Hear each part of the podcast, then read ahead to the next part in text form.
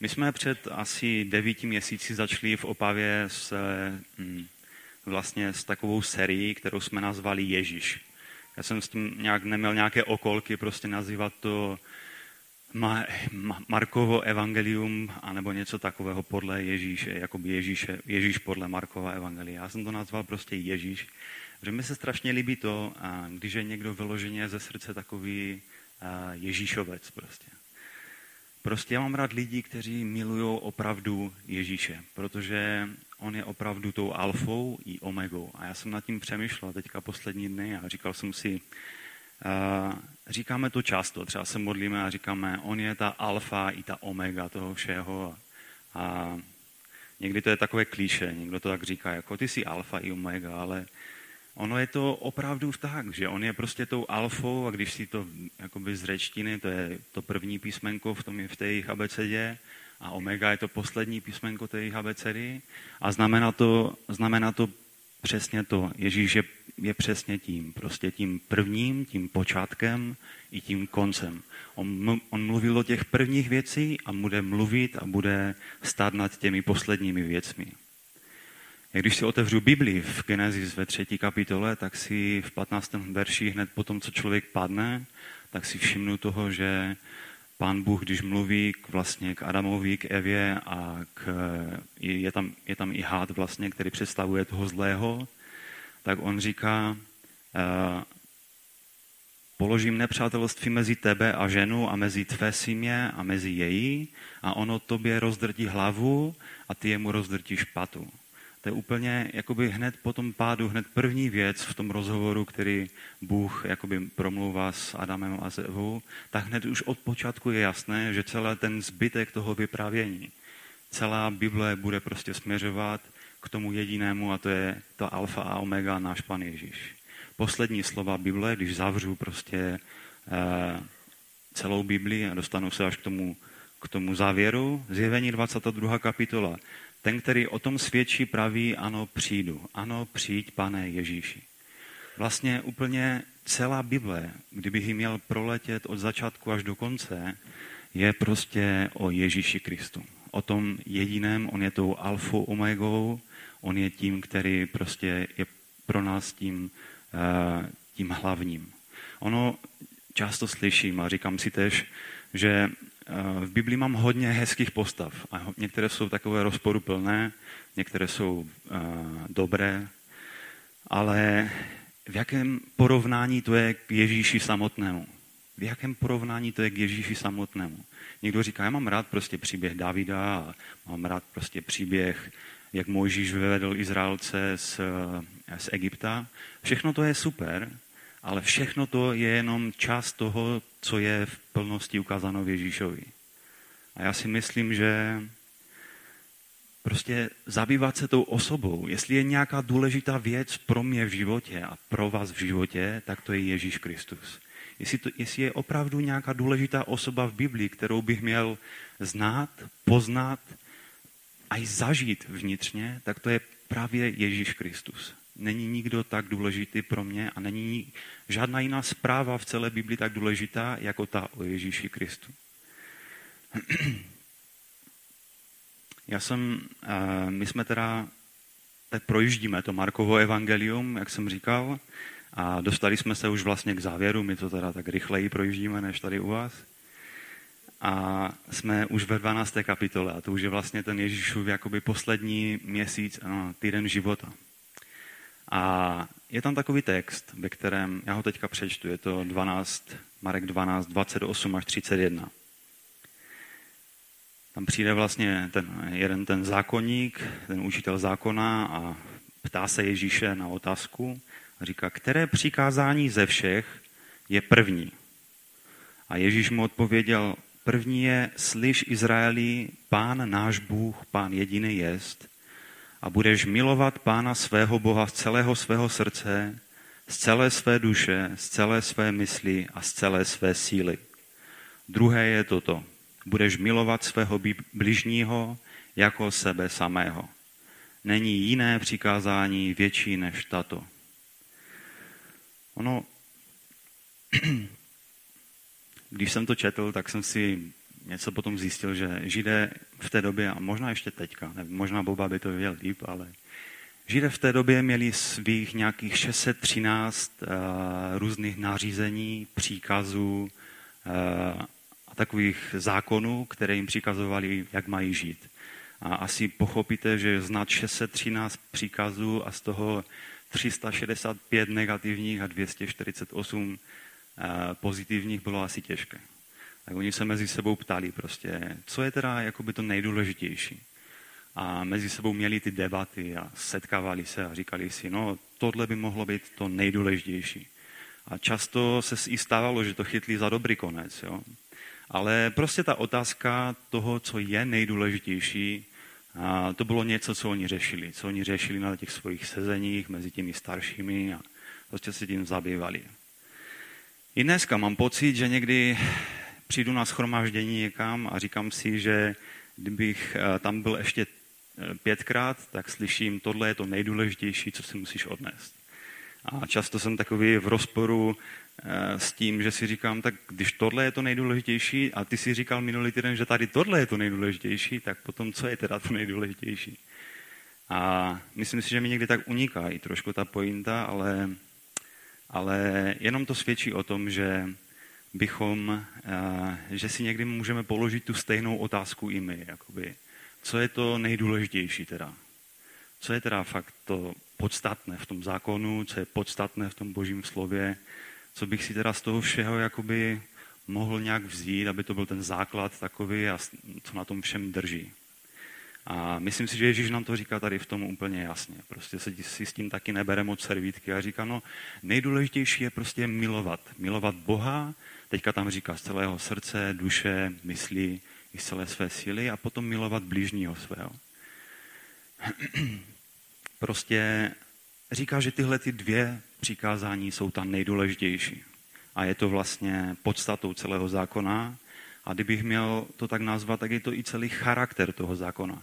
Často o některém člověku řeknete, když se podíváte, řeknete, no ten člověk je prostě třeba veselý, nebo tenhle člověk je prostě Eh, namyšlený, tenhle člověk je štědrý nebo něco takového. O zákonu byste mohli říct, no zákon, když schrnu do jediné věty, tak je to prostě to, že máš milovat. Boha prvně a potom nevýma toho svého blížního. To je prostě to, na čem ty ostatní zákony celé jakoby drží. Úplně na tom visí. Naplňovat tohle znamená naplňovat všechno to, co zákon chce. Všechno to, co ten zákon chce. V Římanu ve 13. kapitole je napsané, láska bližnímu nepůsobí nic zlého. Naplněním zákona je tedy láska. Pojďme se teďka pobavit prostě o lásce, o tom, jak milovat. Jestli, uh, jestli teda rozumíme tomu, že láska a milovat je to nejdůležitější, to, co, uh, na čem ten zákon spočívá, to, co by nám chtěl ukázat abych možná nejdřív začal láskou Boží, protože si myslím, a dneska jsme se modlili i za, za mládež tady ve sboru. A já jsem, já jsem stál mezi těma mladýma lidma. Já, jsem, já si teda furt připadám mladý, když jako už mám nějakou kštíci tady na bradě, ale furt si připadám mladý a kolem mě stáli lidi, kteří byli evidentně mladší než já a modlili se za nás. Tak jsem si říkal, jestli neměli být spíš oni tam a já tady. Ale co bych chtěl říct je, že jako od čeho bych chtěl, abychom začali jako mládež společně a jako celý sbor společně, je to uvědomit si tu boží hlubokou dobrou lásku, kterou on má k nám. Protože já si myslím, že když člověk začne rozdávat z prázdné sklenice, pak toho moc nemá co rozdat. Já si neumím představit člověka, který prostě uh, bude milovat svého blížního, který ho třeba nemá rád, a jak dlouho mu to vydrží, pokud nebude mít tu hlubokou studnici boží lásky v sobě pevně zakotvenou? Jak dlouho ti zůstane tvoje radost, pokud, eh, pokud prožíváš nějakou těžkou okolnost a nejsi hluboce zakořeněn eh, v boží lásce, v tom, jak Bůh opravdu miluje člověka. Jak dlouho ti tohle vydrží? Já si myslím, že my bychom měli právě prvně naplnit tu studnici tím božím slovem, který je prostě o jeho lásce, o tom, že on miluje taky člověka.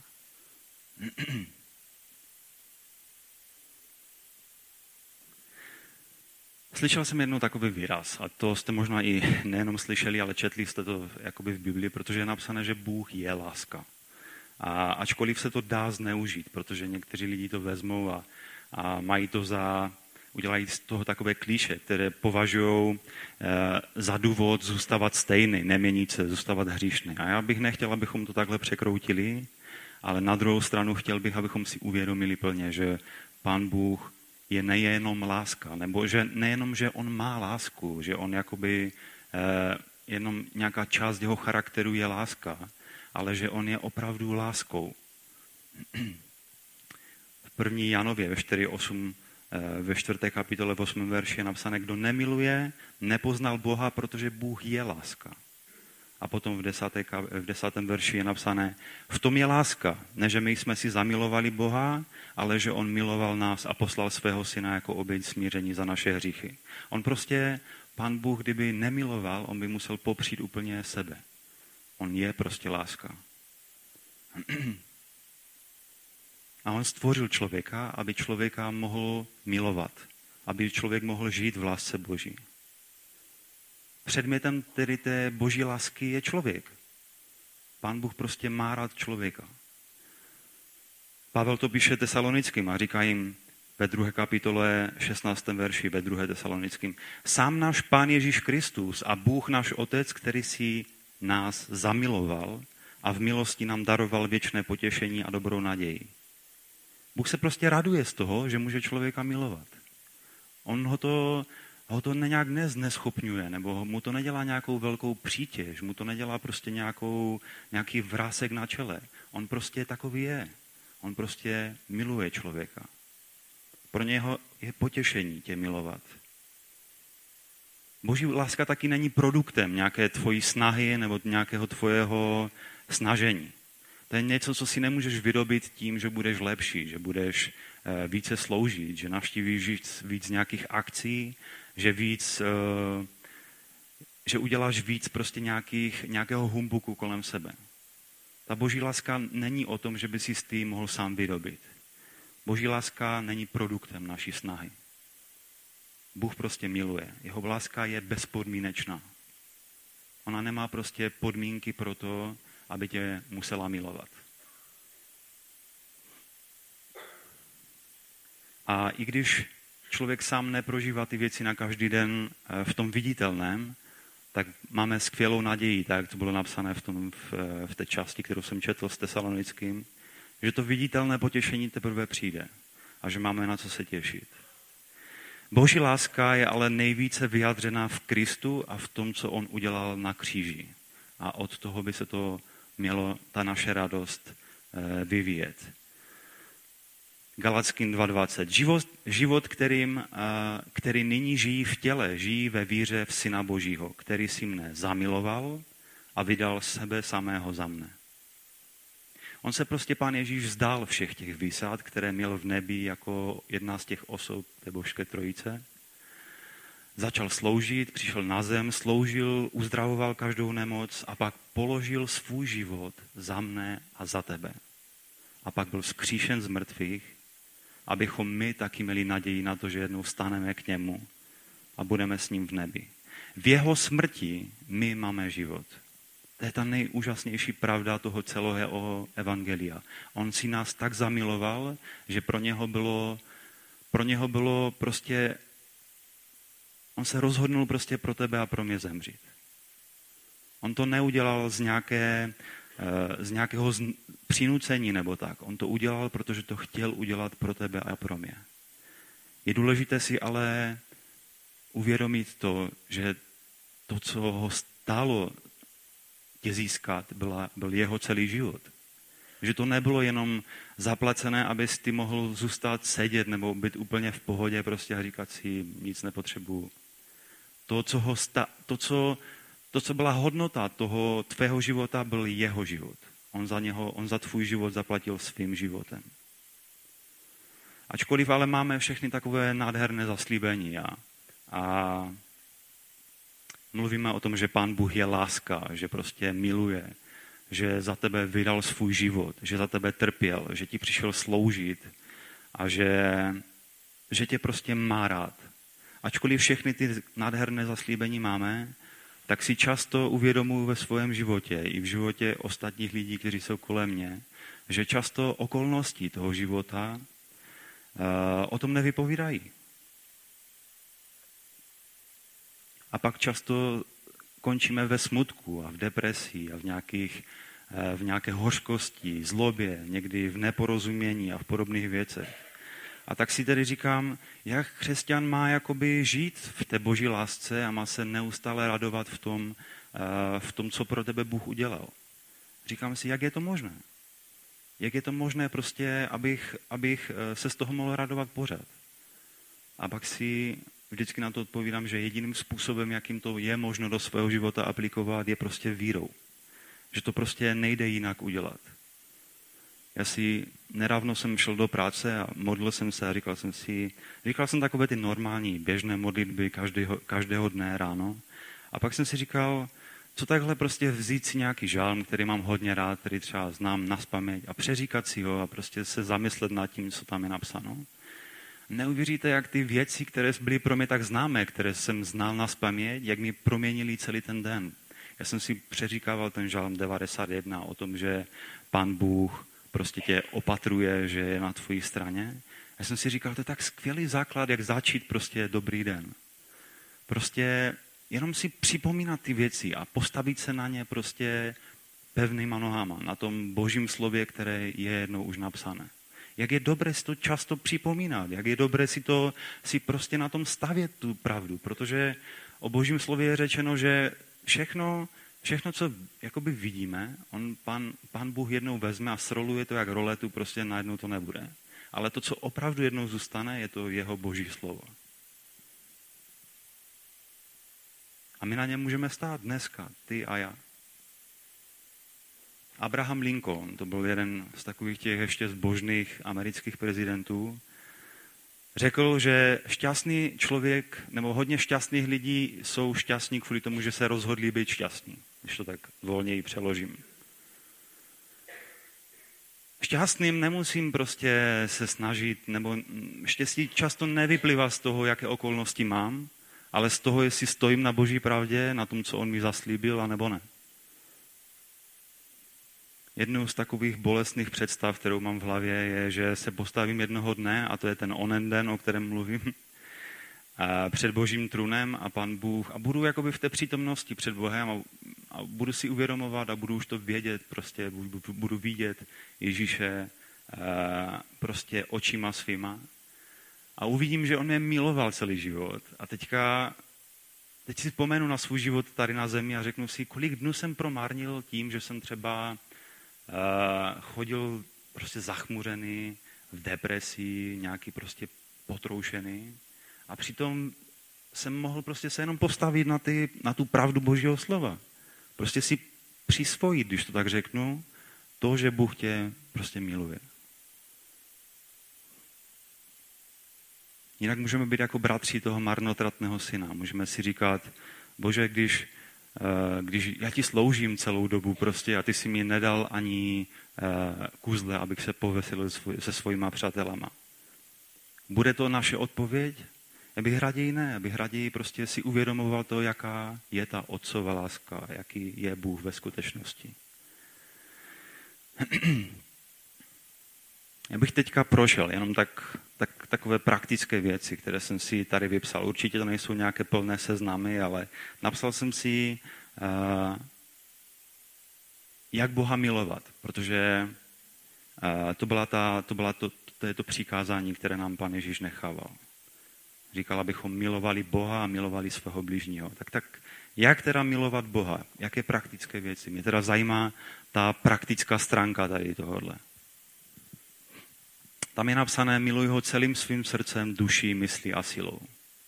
A možná, že bych mohl mluvit o tom, jakoby, co to znamená celým srdcem, co to znamená celou svou duší, co to znamená celou svou, svou silou a i svou myslí.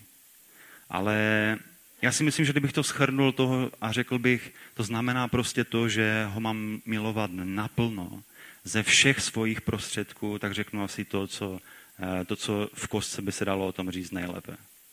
Ale co to znamená teda prakticky, opravdu? Jan v té svojí epištole první Janově, on se s tím tež moc nemazlí a on říká, to je totiž láska k Bohu, že zachováváme jeho přikázání. A jeho přikázání nejsou těžká, neboť vše, co se narodilo z Boha, přemáhá svět. A to je to vítězství, které přemohlo svět, naše víra. A pak je napsané ve 2. Janově 6. A to je ta láska, abychom chodili podle jeho přikázání. Někdo by mi totiž mohl říct, že svoji lásku k Bohu prostě vyjadřuje tím, že si ráno uvaří kafičko s panem Ježíšem a že prostě uh, mu říká jakoby takové ty věci jako můj tatínku a tady všechno tohle. Ono to jako navozuje takový ten, takový ten familiární dojem, že to je někdo, kdo je velmi blízký nám a že jako ho milujeme, protože on je takový tatínek a tohle všechno. A, ale já si myslím, že Boží slovo mi dává takovou plnější cestu na to, jak Boha milovat skutečně a to je to, co jsem četl. Prostě to, že beru Boha vážně, s úctou a že se podřizuji jeho vůli, to je, myslím, že je ten nejnádhernější způsob, jak můžu Boha milovat. To je způsob, jakým mě Boží slovo vybízí k tomu, abychom Boha milovali. Abychom se posvěcovali, protože Boží slovo říká, posvěcujte se. A nebo Boží vůli pro vás je to, abyste se posvěcovali. Co dále? Co dále je jeho vůli, kterou bychom měli naplňovat? A kterou bychom mu mohli vyjadřovat lásku? Jak bychom ho mohli vy, e, nějak milovat? A to je třeba vděčnost. Třeba vděčnost. Koloským 3.15. Pavel tak píše, jakože jednu větu mezi mnohými, to je napsané, a buďte vděční. Prostě buďte vděční. Za co? No za spásu.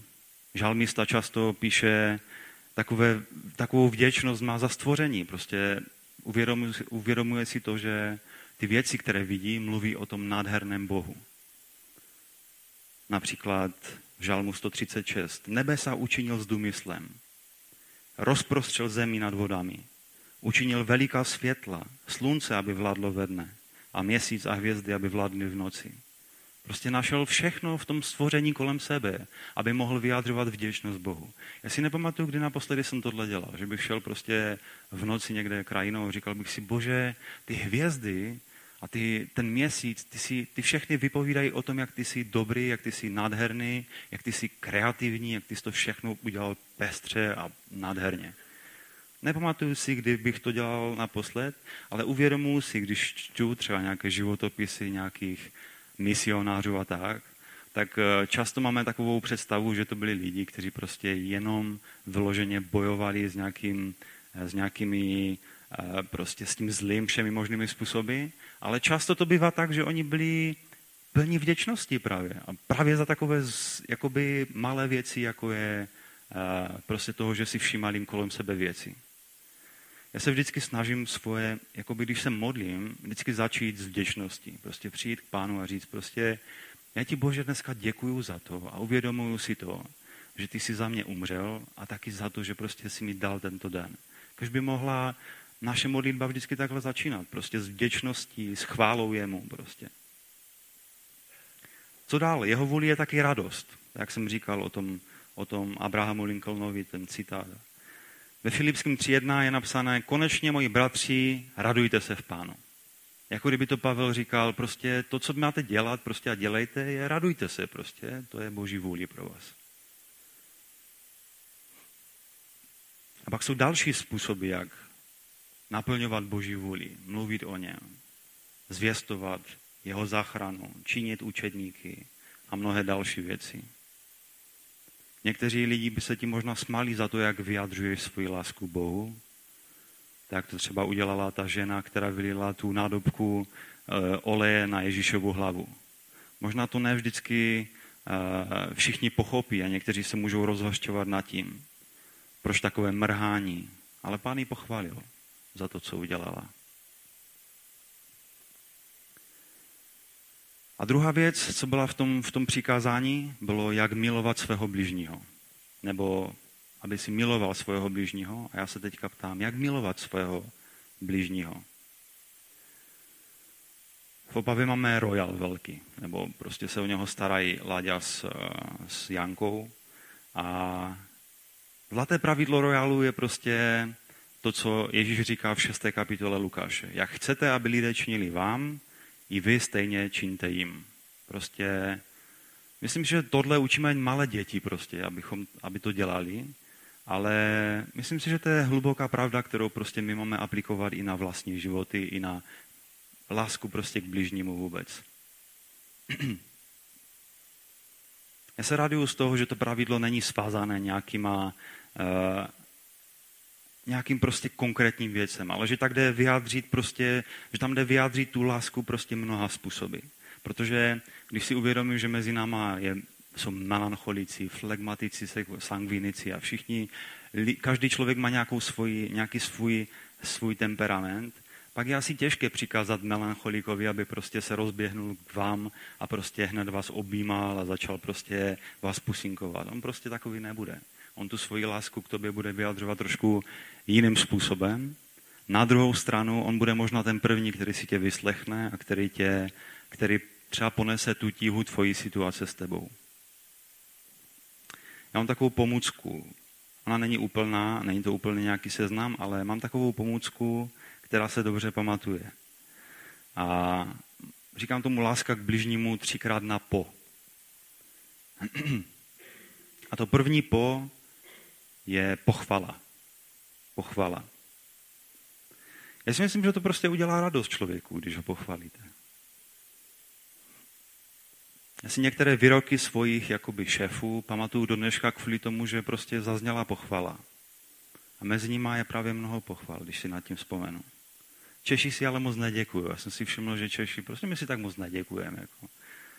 Moc se to ne, nehodí, jakoby říkat chválu na druhého.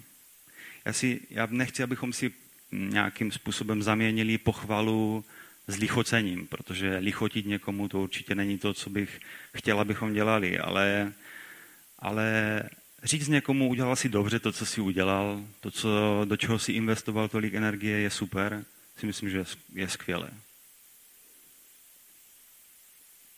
Druhé po je pomoc.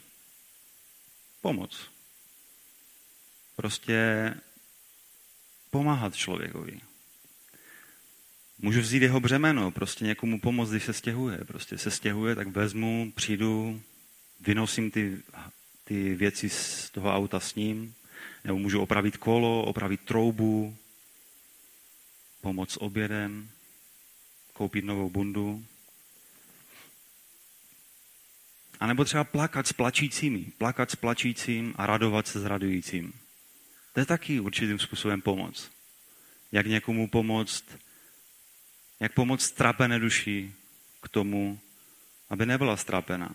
Tím, že ho vyslechnu, že s ním sdílím radost, když je nějaká radost.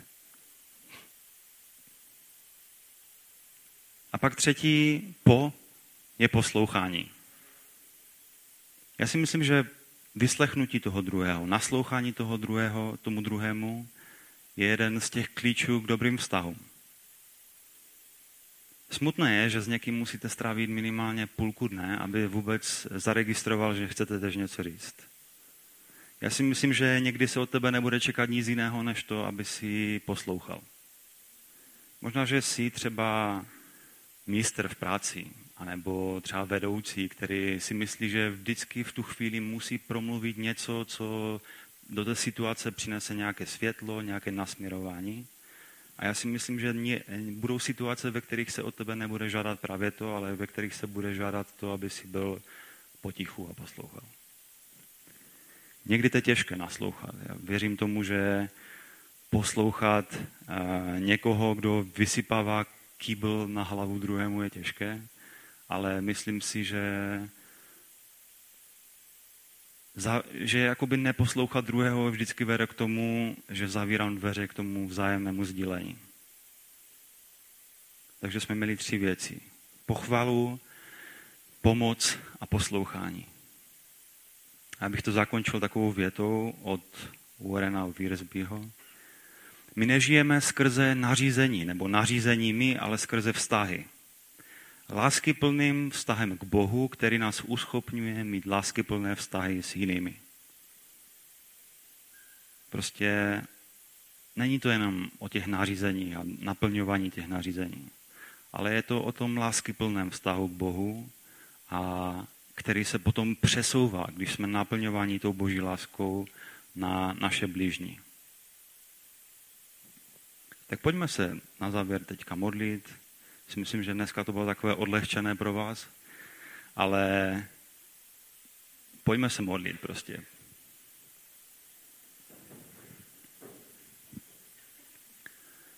Drahý pane Ježíši, bych ti chtěl poděkovat za to, pane, že ty jsi za nás zemřel, pane. Že to je sice možná uh, někdy řečeno jako fráze, pane, a my ti to nechceme jako frázi přinášet. My ti to chceme říct jako, že si uvědomujeme, že ty jsi platil za nás, pane. A že ty jsi platil, aby si nás vykoupil, pane, a že my v tobě máme zachranu, pane. Já ti za to chci poděkovat, chci ti poděkovat za dnešní den, pane. A chtěl bych tě moc prosit o to, aby si dal milost, aby když sloužíme, nebo když děláme věci, které, které nás prostě vyčerpávají, abychom vždycky mohli se obrátit na tu studnici tvojí lásky, pane. Abychom ji mohli vždycky naplňovat skrze to, co ty jsi pro nás udělal, pane. Chci tě za to moc prosit, pane, a tak uh, ti si dát do rukou i mladé lidi tady, pane. I nás, kteří sloužíme, pane. Dej, ať ten, ta hluboká studnice tvojí lásky, pane, může být pro nás tím zřídlem k tomu, abychom mohli vyjadřovat lásku k lidem kolem nás, pane. Za to tě moc prosím. Kež ty eh, tři věci, jako pochvala, pomoc, poslouchání, kež to můžou být tři věci z mnoha, pane, které můžeme dělat k tomu, abychom vyjadřili lásku k bližnímu, ale abychom to dělali, pane. Moc tě prosím o to, aby si nás měnil, pane můj. Amen.